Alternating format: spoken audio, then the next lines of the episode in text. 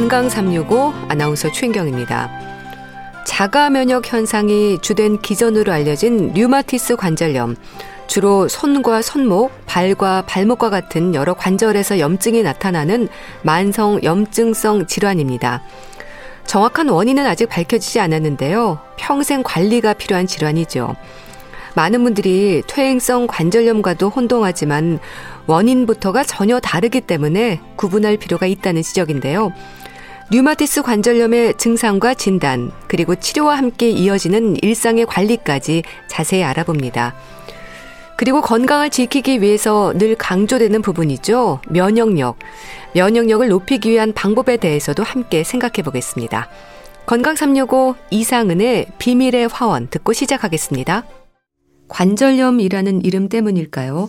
퇴행성 관절염으로 나름 진단하는 경우가 많은 질환이 류마티스 관절염입니다. 글쎄요, 증상도 비슷한 걸까요? 한양대학교 병원 류마티스 내과 성윤경 교수와 함께 합니다. 교수님 안녕하세요. 네, 안녕하세요. 네. 교수님, 류마티스 관절염에 대해서는 여전히 좀 인식이 부족한 걸까요? 퇴행성 관절염으로 나름 짐작하는 분들이 많은데 전혀 다른 질환인 거죠. 네, 기본적으로 두 가지는 다른 질환입니다. 류마티스 관절염은 우리 몸을 방어하는 어, 역할을 하는 면역 체계가 우리 몸의 관절을 공격해서 온몸의 관절에 염증을 나타내는 질환이고요. 예.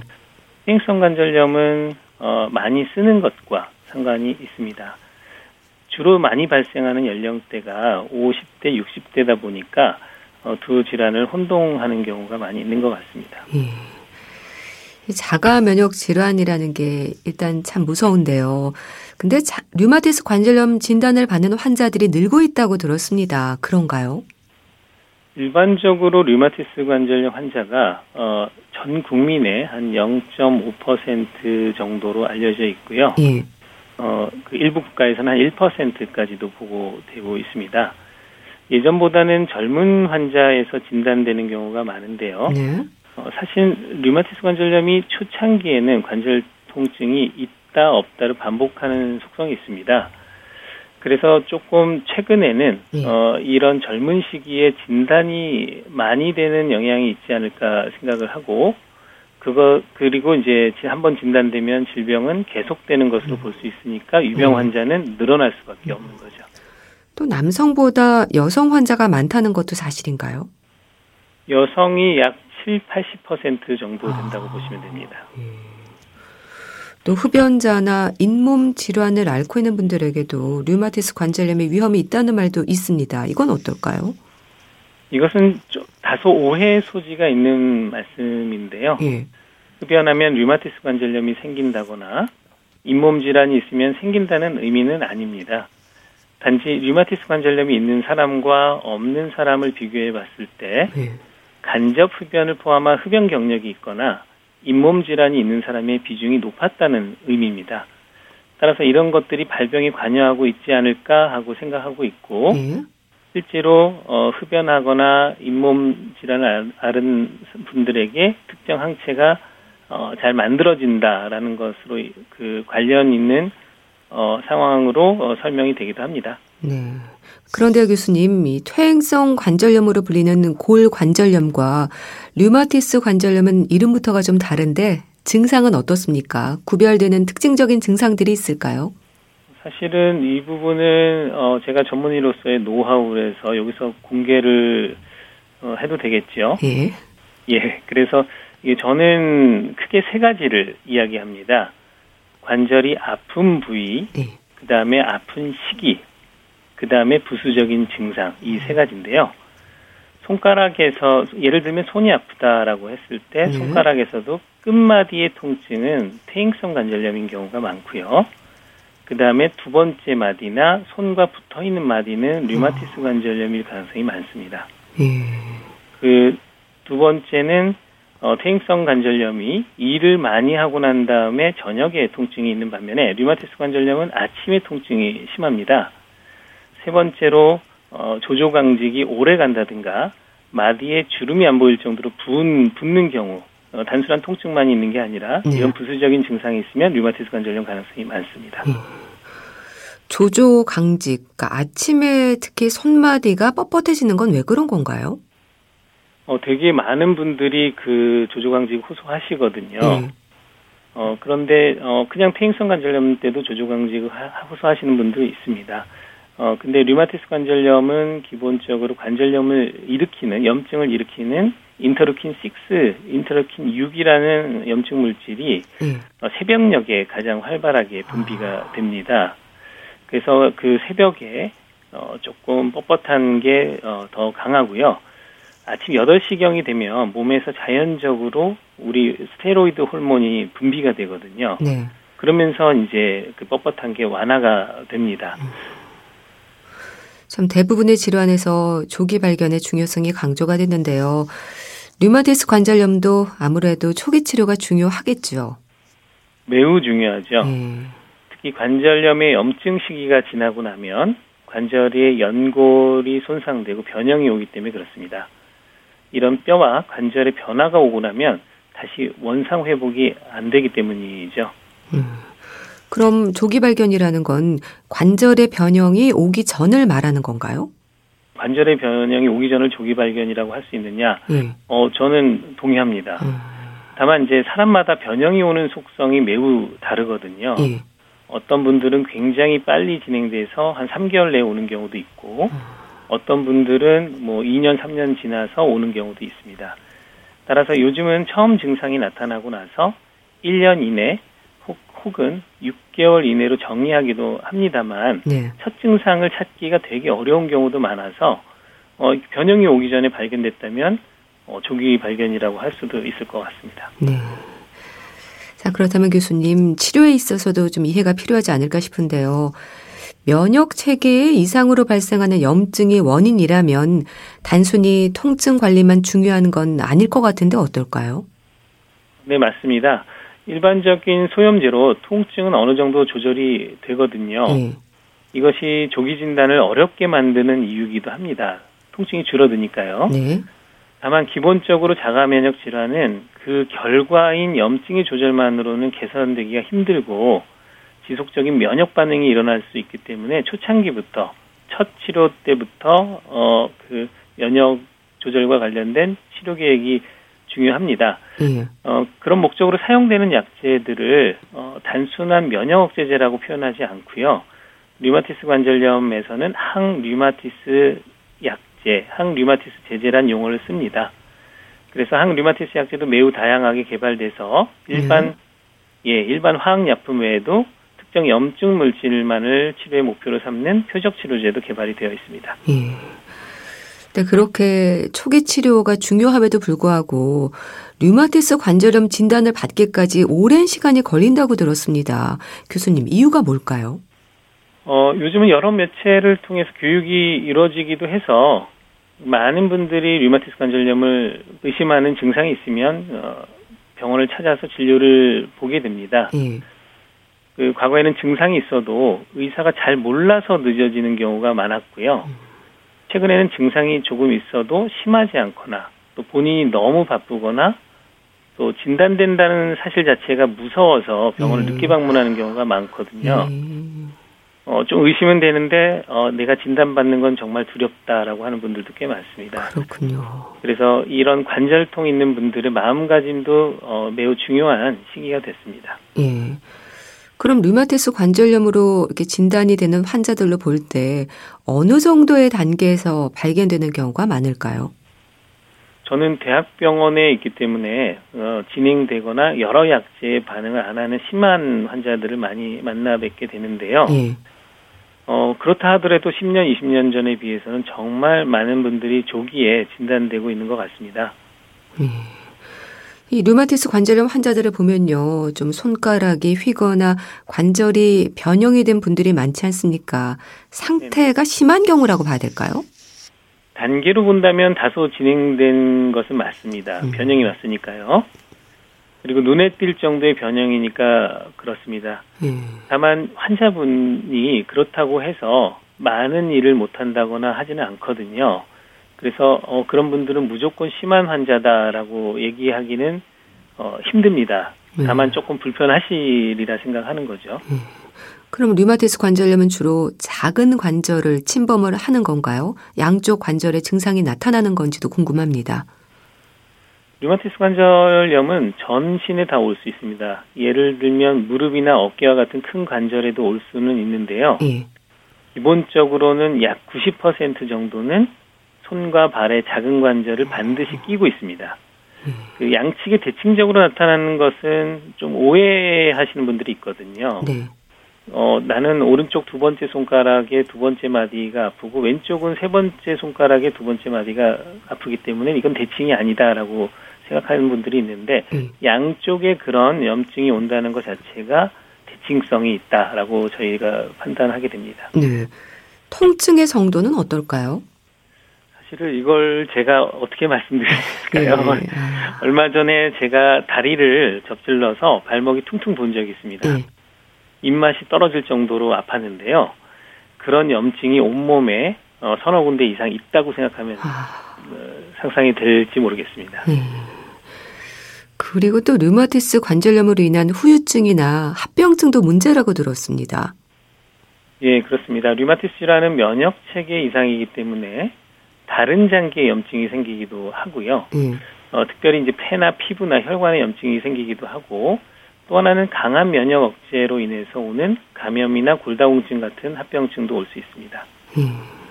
그러니까 심혈관이나 콩팥 또 호흡기 질환의 위험뿐 아니라 그렇게 골다공증이나 폐가 딱딱해지는 폐섬유화가 지적이 되는 건 왜 그렇습니까? 네, 혈관의 염증은 어, 심근경색이나 뇌경색 같은 질환 유발하고요. 네.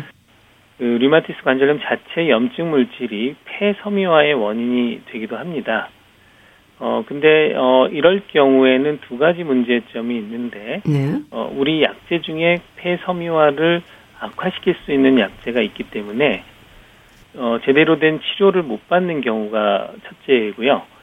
어, 폐섬유화가 있는 분들에게 예를 들면, 음. 어, 폐렴이, 균에 의한 폐렴이 생길 경우에는 생명을 위협할 수가 있거든요. 그렇기 때문에 또 면역 억제를 충분히 못하게 됩니다. 그래서 이런 경우에는 관절염에 대한 조절도 좀 잘 안 되고 관절염에 대한 조절이 안 되면 폐섬유화가 악화가 될 수 있고 이런 좀 악화가 될 수 있는 그 악순환을 일으킬 수 있기 때문에 특별히 요새 관심이 어 그 관심의 초점이 되고 있습니다. 음. 그리고 또 류마티스 관절염 환자들에게 쓰이는 스테로이드제가 골다공증으로 인한 골절 위험을 높인다고 들었는데요. 스테로이드 치료는 꼭 필요한 부분인가요? 어, 류마티스 질환, 특히 뭐 류마티스 관절염에서는 면역 반응을 줄이기 위해서 면역 억제제도 쓰고 우리가 항 류마티스 약제라고 표현한 약제를 쓰게 되는데 예. 대개 이, 이 약효가 어, 3개월에서 한 6개월 정도 지나야 본격적으로 나타나게 되거든요. 음.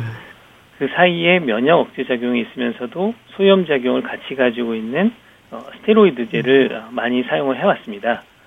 근데 최근에 이런 스테로이드 사용을 줄이자는 적극적 움직임이 있고 어, 이를 위해서는 아주 효과 있는 약을 빨리 사용해야 된다는 단점도 좀 있습니다. 아무래도 네. 가격이 비싸니까요. 네. 음. 그럼 이런 골절 위험을 좀 막기 위해서는 어떤 노력이 필요할까요? 어, 스테로이드는 아주 유명, 하죠 골절 위험을 어, 높이는 것으로 아주 유명합니다. 네. 관절염이 있는 분들은 운동도 어렵기 때문에 뼈는 더 약해지고 아, 잘 넘어지기도 네. 하죠. 그래서 의사가 해야 할 일은 불밀도 검사를 잘 적절히 하는 음. 것, 그 다음에 적절하게 칼슘 제제나 골다공증 약제를 처방하는 것, 그리고 스테로이드를 최소화하는 것이고요. 네. 환자분들이 해야 하는 일들은 규칙적인 운동, 어, 음식을 통한 칼슘 섭취, 뭐 햇빛 쏘이기 이런 것들을 통해서 최소화할 수 있을 것 같습니다. 네. 참 류마티스 관절염이 이런 관절뿐 아니라 이제 전신으로도 진행이 될 수 있다는 걸 다시 한번 느끼게 되는데요. 교수님, 진단도 궁금합니다. 어떤 검사로 진단이 되나요? 어, 진단은 한 가지로 이루어지지는 않고요. 예. 류마티스 관절염도 관절이 얼마나 부었고 아픈지에 대한 어, 전문의의 진단과 함께 어, 항체 검사, 염증 검사, 영상 검사와 같은 어, 검사를 통해서 음. 종합적으로 판단하게 됩니다. 네. 근데 치료가 완치를 의미하는 건 아니지 않습니까? 치료 목표랄까요? 어떻게 이해하면 될까요? 정말 일부의 환자에서는 완치에 가까운 분들이 있습니다. 아, 약도 끊고요. 네. 근데 기본적으로 류마티스 관절염은 완치가 어렵다고 보고 있습니다. 사실 따지고 보면 암처럼 잘라낼 수 있는 경우를 제외하고는 고혈압이나 당뇨병도 완치는 아니지 않습니까? 네. 그렇게 큰 차이는 없다고 생각합니다. 음. 마찬가지로 안정된 상태를 유지하는 게 목표인데요. 관절 통증과 부종을 없애고 염증 수치를 정상화시켜서 또 관절 손상도 예방하는 것 그것이 저희의 치료의 목표라고 할 수 있습니다. 네. 그럼 약물 치료가 우선일까요? 가장 우선적인 것이 약물 치료입니다. 음. 최근에는 좋은 약물들이 많이 나왔기 때문에 예. 약물 치료의 비중이 많이 커졌습니다. 다만 일부 변형이 진행된 경우에는 인공관절 요법 같은 어, 수술 치료도 유용하게 사용될 수 있습니다. 예. 그리고 또 운동 요법도 중요하다고 들었습니다. 네, 운동 요법이 있는 것은 아니고요. 예. 관절이 아프면 활동이 많이 줄게 되고 근육 손실도 많이 일어나게 됩니다. 어, 이것이 결국 악순환으로 이루어지게 될 텐데요. 그래서 관절의 염증과 통증이 개선되면 어, 바로 가벼운 운동을 권하게 됩니다. 그게 네. 아마 운동요법이라는 표현으로 음. 어, 된것 같습니다. 네. 또 교수님 표적 치료제에 대한 부분도 효과적이라고 하던데 어떤 의미일까요? 네, 말 그대로 표적이 있다는 말씀인데요. 네. 기존의 항 류마티스 약제가 면역 세포를 통째로 억제했다면 표적 치료제는 그 염증에 관여하는 특별한 물질, 어, 저희는 사이토카인이라고 합니다만 그 염증 물질만 차단하거나 예. 잘안 생기게 만드는 겁니다. 그래서 항체를 투여해서 어, 그 염증 물질을 차단하는 것을 생물학적 제재라고 하고요. 예. 그 다음에 입으로 먹어서 특정 염증 물질만 안 생기게 하는 것을 소분자 억제제라고 합니다. 약 15년간 이런 종류의 약이 한 10개 정도 출시가 돼서 매우 유용하게 사용되고 있습니다. 네. 장점은 효과가 좋고 부작용이 적은 편이고요. 단점은 비싼 가격과 결핵이나 음. 대상포진 같은 기회 감염이 늘어난다는 겁니다. 예. 이 류마티스 관절염 환자들은 평생 치료를 해야 하는 거죠. 약물 치료의 부작용에 대한 걱정은 없는 건가요? 이것은 정말 환자분과 의사가 그 모두 고민하는 분이, 어, 부분이고요. 예.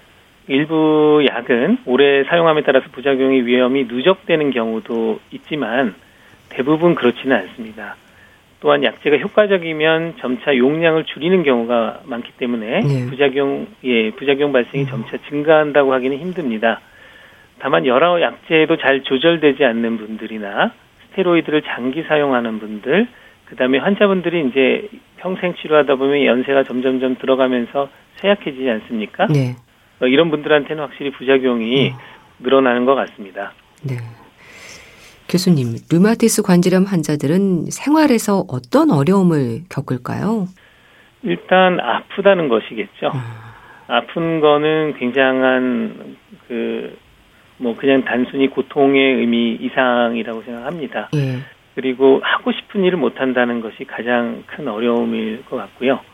관절이 심할 경우에는 관절염이 심할 경우에는 일뿐만 아니라 여가나 여행을 하는 것도 어렵지 않습니까? 네. 우리가 당연하게 생각하는 모든 일들을 힘들게 해야, 해야 한다는 사실이 환자에게 조금 어, 절망감을 주는 것 같습니다. 예. 또 굽거나 휘는 모양으로 변형된 관절에 대해서도 스트레스를 받을 것 같은데요. 좀 심리적인 부분에서도 살펴야 하지 않을까요? 제가 가끔 여쭤보는데요. 네. 개인차는 네. 있는 것 같습니다. 다만 그 젊은 분에게는 어 사실 이런 분들이 어 연세가 있어도 마찬가지겠지만 젊은 분들은 사회 활동이 더 많지 않습니까? 네. 그러면서 심리적인 부분에 대해서 음. 어 사실 더 영향을 많이 받는데 이런 부분에 대한 케어가 조금 어, 그 부족한 것 같습니다. 저희가 희망을 드리는 것만으로는 충분치 않고 네. 이에 대한 관심도 필요할 것 같습니다. 네. 그리고 또 계절에 따른 불편은 어떨까 싶은데요. 아무래도 추울수록 관절이 좀 더 뻣뻣해지잖아요. 예, 맞습니다. 이렇게 날씨가 쌀쌀해지면 증상이 더욱 심해진다고 느끼는 경우가 많은데요. 네. 예, 온도도 관여할 것이고 활동이 줄어, 줄어드는 것에 따른 경직도 관여가 될 것 같습니다. 네. 그럼 증상 완화를 위해서 일상에서 좀 어떤 관리가 필요할까요? 어, 평상시 관절 어, 변형을 유발할 수 있는 자세를 피한다고 돼 있거든요. 네. 그 자세가 뭐냐라고 하는 것은 네. 사실은 좀 어려운 부분인데 보통 손과 발 같은 부분에 이제 변형이 잘 오기 때문에 보통 아주 미세한 손 작업을 하는 것보다는 큰 관절을 어, 이용해서 물건을 옮긴다든가 하는 것들이 중요하고요. 네. 어, 정말 내가 꼭 이 일을 해야 된다라고 하면은 관절 그 보호대라든가 보조기를 사용하는 것도 도움이 될 걸로 생각합니다. 네. 약물 치료는 물론이고 수술적 치료를 받은 분들도 정기적으로 진료를 받아야 하는 건 필수적이겠죠? 네, 물론입니다. 전신질환이라서 일부 관절을 수술을 해서 그, 그 관절을 제거했다고 해도 다른 관절이 낫는 것은 아니니까요. 예. 어, 계속해서 진, 어, 진료와 치료를 받아야 됩니다. 네. 자, 교수님, 류마티스 관절염의 조기 발견을 위해서는 이제 의심 증상에 관심을 가져야 할 텐데요. 검사를 받아볼 필요가 있는 증상들에 대해서도 좀 짚어주세요. 네. 손마디가 붓고 아픈 경우, 특별히 여러 관절이 그런 경우가 가장 중요합니다. 예. 아침 조조강직은 이런 관절의 붓기와 함께 있을 때 어, 정말 류마티스 관절염일 가능성이 높습니다. 어, 손가락 외에도 조금 강조하고 싶은 관절은 손목입니다. 네. 어, 손목 통증이 오래 갈 경우, 특히 양쪽에 다 손목 통증이 있을 경우에는 어, 꼭 진료를 받아보시기를 권하, 권합니다. 네, 말씀 잘 들었습니다. 오늘은 류마티스 관절염에 대해서 알아봤는데요. 한양대학교 병원 류마티스 내과 성윤경 교수와 함께했습니다. 감사합니다. 네, 감사합니다. KBS 라디오 건강 365 함께 하고 계신데요. 가인 조건의 우리 사랑하게 됐어요. 듣고 다시 오겠습니다.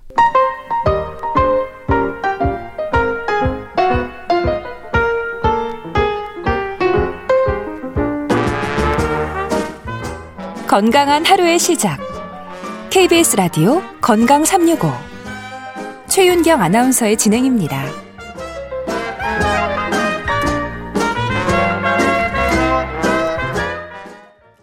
KBS 라디오 건강 365 함께 하고 계십니다. 외부에서 들어온 병원균에 저항하는 힘, 면역력에 대한 사전적인 설명입니다. 그 어느 때보다 면역력에 대한 중요성이 강조가 되고 있고요. 특히 어르신들 건강에 있어서는 빠짐없이 등장하는 부분이 면역력입니다.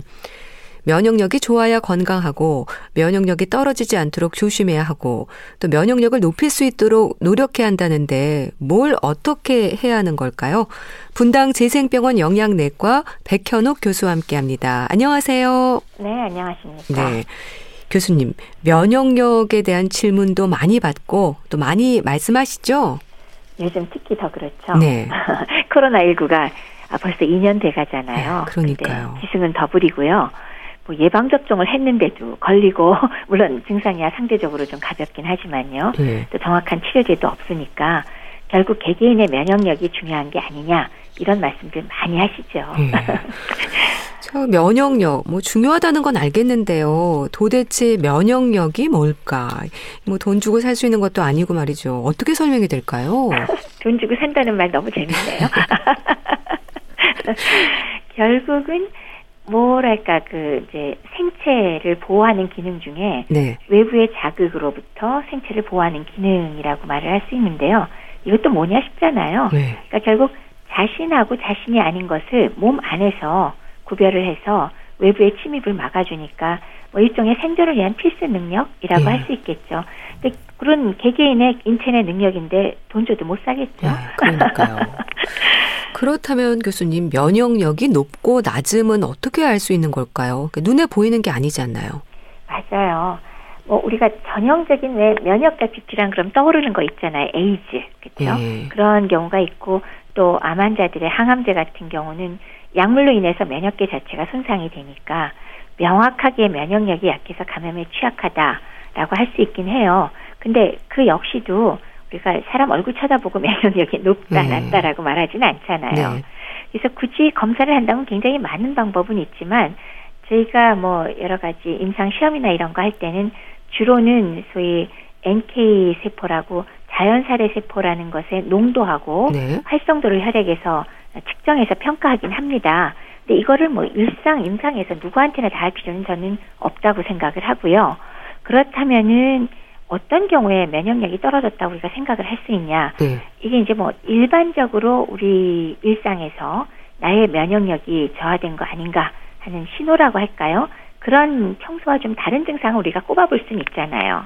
그래서 우선 첫 번째는 왜 입술이나 아니면 입 속이나 아니면 질 같은 데 생기는 헐피스 염증 네. 아니면 뭐 몸 전체 여기저기에 이렇게 곰듯이 생기는 봉화직염 같은 거 그런 게 자주 생긴다거나 전에 전에와 다르게 네. 그다음 또 하나는 전과 다르게 자꾸 감기가 걸리고 낫지도 않고 내내 걸려 있다든가 아니면은 또 음식을 섭취했는데 툭하면 설사 복통이 아주 자주 생긴다거나 혹은 대상포진 아시잖아요. 그 통증 심한 거. 네. 그런 것들이 동반되면 그냥 일상적으로 우리가 아이고 평소보다 면역력이 저하됐다 그렇게 얘기를 할 수는 있겠습니다. 네. 이 면역력이 중요한 이유가 뭔가요? 인체 침입자가 들어왔는데 네. 침입자인지 모르고 그게 그냥 활동하게 된다면 당연히 생명의 위협을 받겠죠. 따라서 이 면역기관 면역력은 외부의 침입자나 자극으로부터 신체를 보호하는 기능이니까 네. 그 침입자는 사실은 세균일 수도 있고 바이러스일 수도 있고 또 다른 자극일 수도 있긴 합니다. 근데 이렇게 나냐 또는 내가 아닌 것이냐를 인체 내에서 구별을 정확히 해서 외부로부터 들어온 것을 확인한 다음에 그 침입을 막아주는 역할을 담당하니까 결국 하나하나 개체의 생존을 위해서 필수 능력이다라고 얘기를 할 수가 있겠죠. 음. 그러면 생존을 위한 필수적인 능력이라고 한다면 그렇게 누구에게나 있는 타고나는 것도 있는 거네요. 네, 그렇습니다. 어, 크게 두 가지로 나눠지는데 누구에게나 타고나는 거는 우리가 자연 면역력이라고 하고요. 예. 그다음에 후천적으로 좀 발달되면서 생겨지는 소위 획득 면역력, 후천적 면역력 두 음. 가지로 나누긴 합니다. 네. 이제 자연 면역력은 뭐 어떤 점에서 굉장히 자연스럽게 우리가 갖고 있는 건데요. 피부라든지 장 점막은 자연적인 방어벽이 원래 있는 거잖아요. 예. 나와 외부와. 그래서 우선 그런 건 당연히 들어가는 걸 거고요. 두 번째는 항원에 대해서 항체의 생성을 유도하는 경우도 있고, 네, 세 번째는 외부의 침입에 대해서 인체의 방어 체계를 좀 제어할 수 있는 일종의 염증을 자극하는 물질인 시토카인이라는 물질 예. 그런 것들로 이루어진다고 볼 수 있습니다. 이건 이제 태어나면서 더 지니는 것이고요. 예. 근데 그거 외에 후천적인 게 또 있어요. 우리가 획득 면역력이라고 부르긴 하는데 요거는 이물질에 노출됐을 때 그 이물질의 면역학적인 항원을 특이적으로 몸에서 기억을 합니다. 예. 그래서 그게 다시 침입하면 뭐 짧게는 뭐 몇 달 후도 되겠지만 10년, 20년 후라도 다시 들어왔을 때 신속하게 그 이물질을 제거하는 능력을 말하는데 거기에는 이제 항체를 만들어내는 어떤 체익성 면역력, 이건 뭐 B세포에서 만들어낸다 그러고 네. 세포성 면역력, T세포에서 만든다. 뭐 이런 것들이 있지만 요점은 일종의 면역학적인 기억력이잖아요. 굉장히 놀라운 능력이고 이건 진화의 산물이거든요. 네. 그리고 기억하는 기간이 굉장히 길어요. 네. 그래서 우리가 노상하는 예방 접종 그것은 바로 이 능력을 활용한 것이 됩니다. 게다가 또 이제 이 면역 갖고 얘기할 때 우리 최근 코로나19가 2년 가까이 진행되면서 전 국민이 학습한 게 하나 있습니다. 아, 전 세계인인가요? 네. 노인의 사망률이 유달리 많다는 거. 아. 그러니까 결국 나이가 들수록 우리가 짐작컨대는 면역력 떨어질 거다라고 생각하는데 예. 사실은 이제 완전히 실감을 하고 있는 거죠. 그래서 실제로 나이가 먹을수록 감염률도 증가하고 감염에 의한 사망률도 증가한다. 이런 거는 발표된 것이 굉장히 많습니다. 뭐 폐렴, 그다음에 독감, 요로 감염, 뭐 피부 감염, 파상풍, 뭐 대상포진, 결핵 재발 이런 거 아주 흔히 일어나거든요. 예. 그래서 특히나 1980년도에서 2003년까지 미국 위스콘신에서 연구한 결과에 의하면 특히나 왜 85세 이상을 우리가 초고령 노인이라고 하는데요. 이분들의 인플루엔자 독감 감염에 의한 사망률은 그거보다 조금 덜 나이가 많은 65세에서 84, 그러니까 덜 나이가 많은 고령 노인 연령층보다 굉장히 높더라. 아. 그 뜻은 나이가 들수록 면역력의 조절 기능 장애가 있다. 그리고 우리는 현재 코로나19 상황에서 예. 실감하고 있는 상황입니다. 예. 그러니까 나이 들수록 면역력이 떨어진다는 건 어쩌면 당연한 거네요. 음. 바로 맞습니다. 근데 또 특히나 나이 드신 분들의 경우 이렇게 면역력이 떨어진 결과로 확 나타나는 건 뭐냐면 중증의 감염이나 폐혈증이 동반돼도요. 일상적으로 우리가 염증이 생겼을 때 나타나는 반응이 나타나질 않아요. 그러니까 피 검사로는 뭐 염증 지표나 백혈구 증가가 나타날 수 있는데 그것도 잘 안 오르고 네. 열도 잘 나지 않거든요. 아. 이미 폐혈증이 생겨 있어도 네. 그렇기 때문에 그런 것들이 사실 면역력이 떨어졌다는 걸 의미하면서 동시에 우리가 질환에 감염이 됐을 때 사실은 대처가 늦어질 수가 있기 때문에도 사망력이 더 많이 올라가는 이유가 되는 것 같습니다. 예. 그리고 그 다음에 예, 특히나 이제 왜 그 면역력 그랬을 때 여러 분야에서의 그 면역 기관이 있지만 특히 우리가 왜 제일 많은 몸의 인체에서 제일 많은 면적을 차지하는 점막 부분 이게 왜 여러 군데가 다 점막으로 덮여 있지만 특히 위장관 점막은 제일 넓은 곳이거든요. 예. 거기는 출생 직후부터 점막 자체의 건강함 더하기 대변이라고 우리가 얘기할 수 있는 장내 세균들 있죠. 세균 덩어리. 예. 그러니까 장내 세균총이라 그러는데 이 두 가지가 서로 상호작용하면서 평생을 두고 균형을 잡아가면서 발달해서 면역력을 유지를 하거든요. 근데 나이가 드시면 장력 점막 자체가 분비물도 줄고 예. 면역글로불린도 줄고 사이토카인도 감소하고 거기에 더해서 장내 세균총까지 습관이나 여러 가지로 변화가 되면 장 면역력에 문제가 많이 생기니까 예. 그것도 상당히 중요한 나이가 들수록 오는 면역력의 변화의 이유가 된다고 생각을 합니다. 예. 그렇다면 교수님 어떻게 해야 할까요? 노인 건강에 있어서 면역력이 아주 중요하다는 건데 감염 질환의 위험을 예방하기 위해서라도 일단 영양적인 부분에도 또 신경을 더 많이 써야겠다 이런 생각이 듭니다. 그러니까 균형의 문제인 거죠. 맞습니다. 그리고 왜 제가 뭐 자주 말씀드리지만은 노인들에게는 영양 불량이 매우 흔하잖아요. 네. 근데 영양 불량까지 동반이 되면 면역력은 뭐 당연하지만 더욱 저하게 됩니다. 떨어지죠. 거기에 무기질, 비타민, 영양소가 부족하거나 혹은 아주 오랫동안 밥을 안 먹게 되는 장이 비워져 있을 때 장관 내에 정상 세균총도 분포가 변화될 뿐더러 점막 기관이 또 망가지거든요.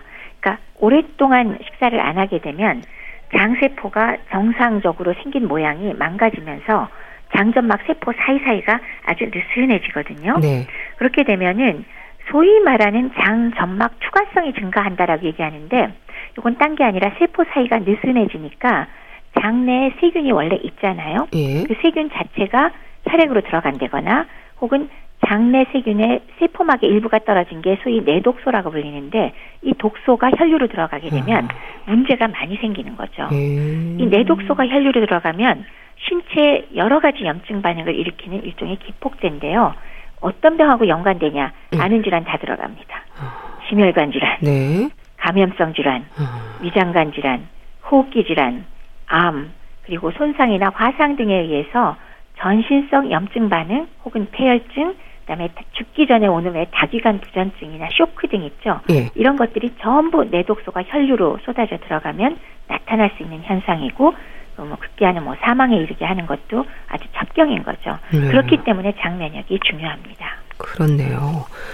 그렇다면 사실 노인이라고 해서 누구나 영양 불균형과 같은 문제가 있는 건 아닐 텐데요. 특히 어떤 분들이 좀 조심해야 될까요? 왜 노인들한테 흔한 왜 급격하게 식욕 저하로 인한 영양 불량, 어, 노상 말씀드리는 노인성 전신 소모 증후군은 뭐 체중 감소가 심하니까 금방 인지할 수 있을 거고 네. 면역력 조심해야겠다 이런 건 금방 생각이 들 겁니다. 근데 그거 외에도 고혈압, 당뇨, 고지혈증 등은 사실 연세 높은 분들은 대부분 갖고 계시잖아요. 예. 이런 만성 질환을 가진 분들은 이 자체도 역시 문제가 될 뿐더러 거기에 더해서 지금 말씀드린 만성 질환은 2차로 혈관의 건강이 떨어지게 되죠. 그럼 혈류가 잘 통하지 않게 되기 때문에 예. 그 결과로 또 면역력은 더 떨어질 수가 있어서 예. 이러한 1차 질환에 철저한 조절, 관리가 필요하다는 말씀을 한 번 더 강조해 드려야 되겠습니다. 네. 그럼 노인들에게 특히 부족하기 쉬운 영양소가 있을까요? 무기질 중에서도요. 뭐 물론 여러 가지 영양소가 부족할 수 있고 우리가 흔히 얘기하는 거 뭐 단백질이 부족하다 뭐 이런 것들은 잘 알지만 이제 그 중에 조금은 잊어버리기 쉬운 건 무기질 중에서도 아연 성분이 노인에게 부족할 경우가 매우 많습니다. 음. 그리고 이 아연이 바로 면역력과 관계가 상당히 깊거든요. 그래서 아연이 부족할 때는 그 피부나 점막이 손상이 되기 쉽고요. 그 결과로 면역력이 떨어지기 때문에 상처가 잘 아물지를 않습니다.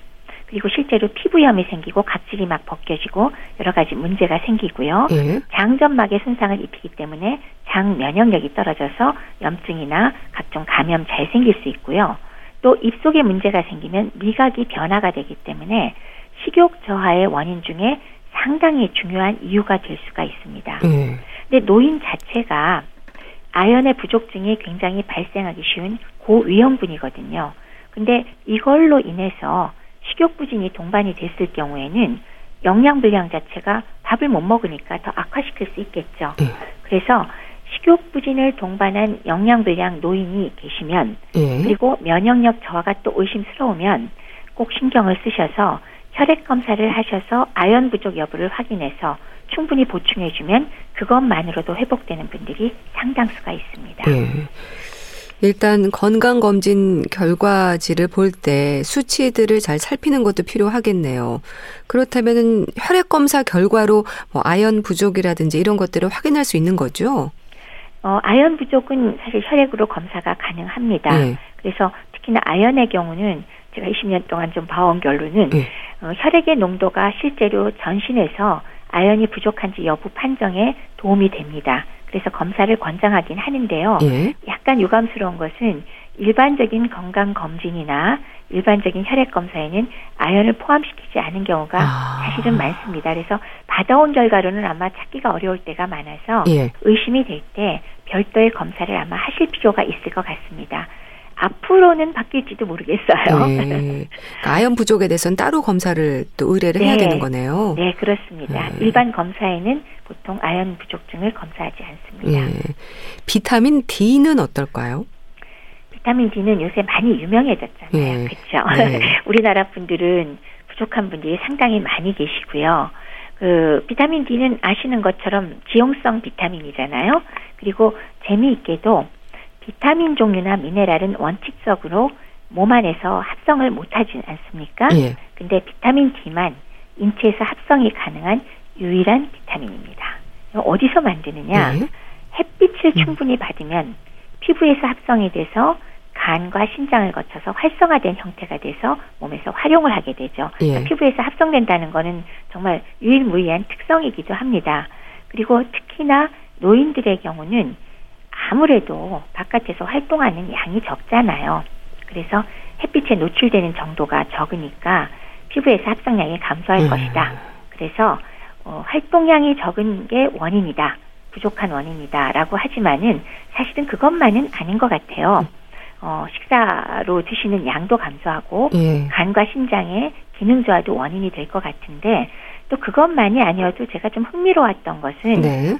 밖에서 굉장히 활동을 많이 하시는 분, 햇볕을 엄청 쬐는 분이라도 우리가 일상적으로 원하는 비타민 D의 혈청 농도 30 정도에 미치지 못하는 분을 많이 어. 보기 때문에 물론 이거는 앞으로도 더 많은 연구가 있어야 될지 몰라도 예. 현재까지 우리가 필요한 농도라고 생각하는 정도의 비타민 D를 유지하려 그러면 햇빛만 많이 쬐는 걸로도 다 되지는 않더라 하는 얘기입니다.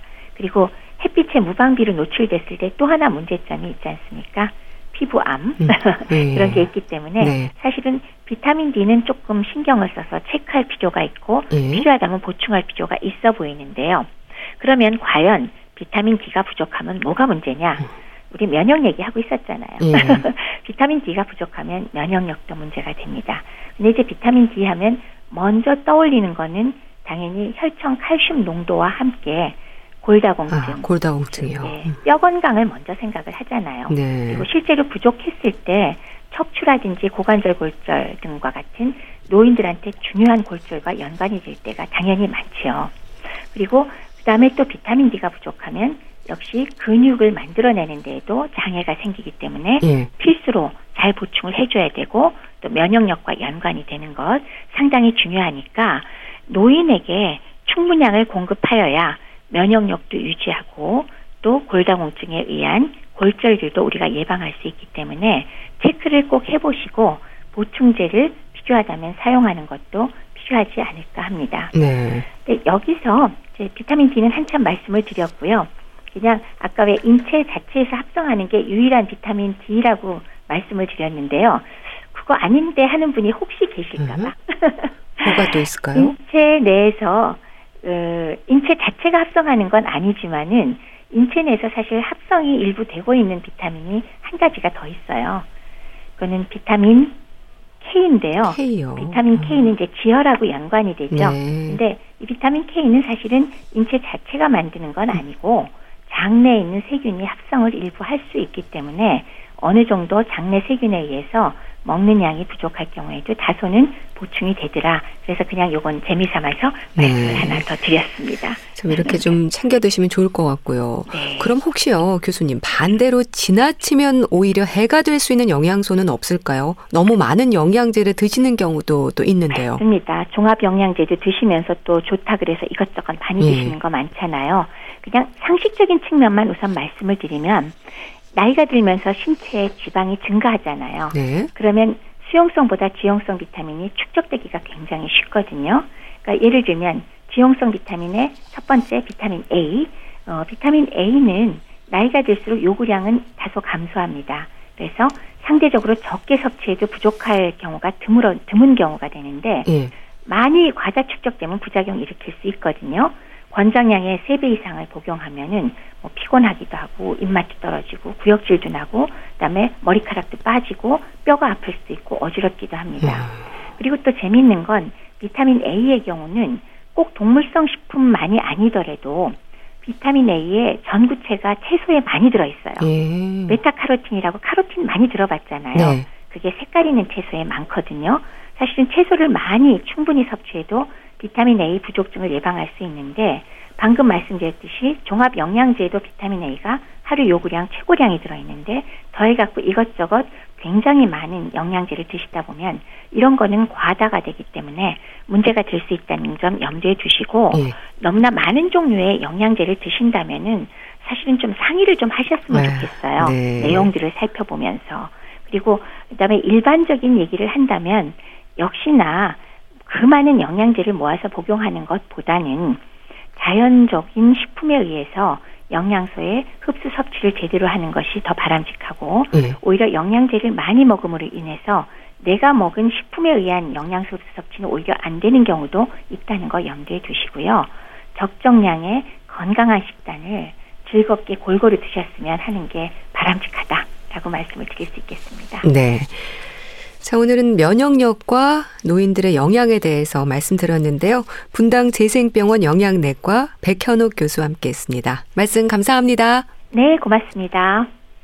솔리드의 이 밤의 끝을 잡고 보내드리면서 인사드릴게요. 건강365 아나운서 최인경이었습니다. 고맙습니다.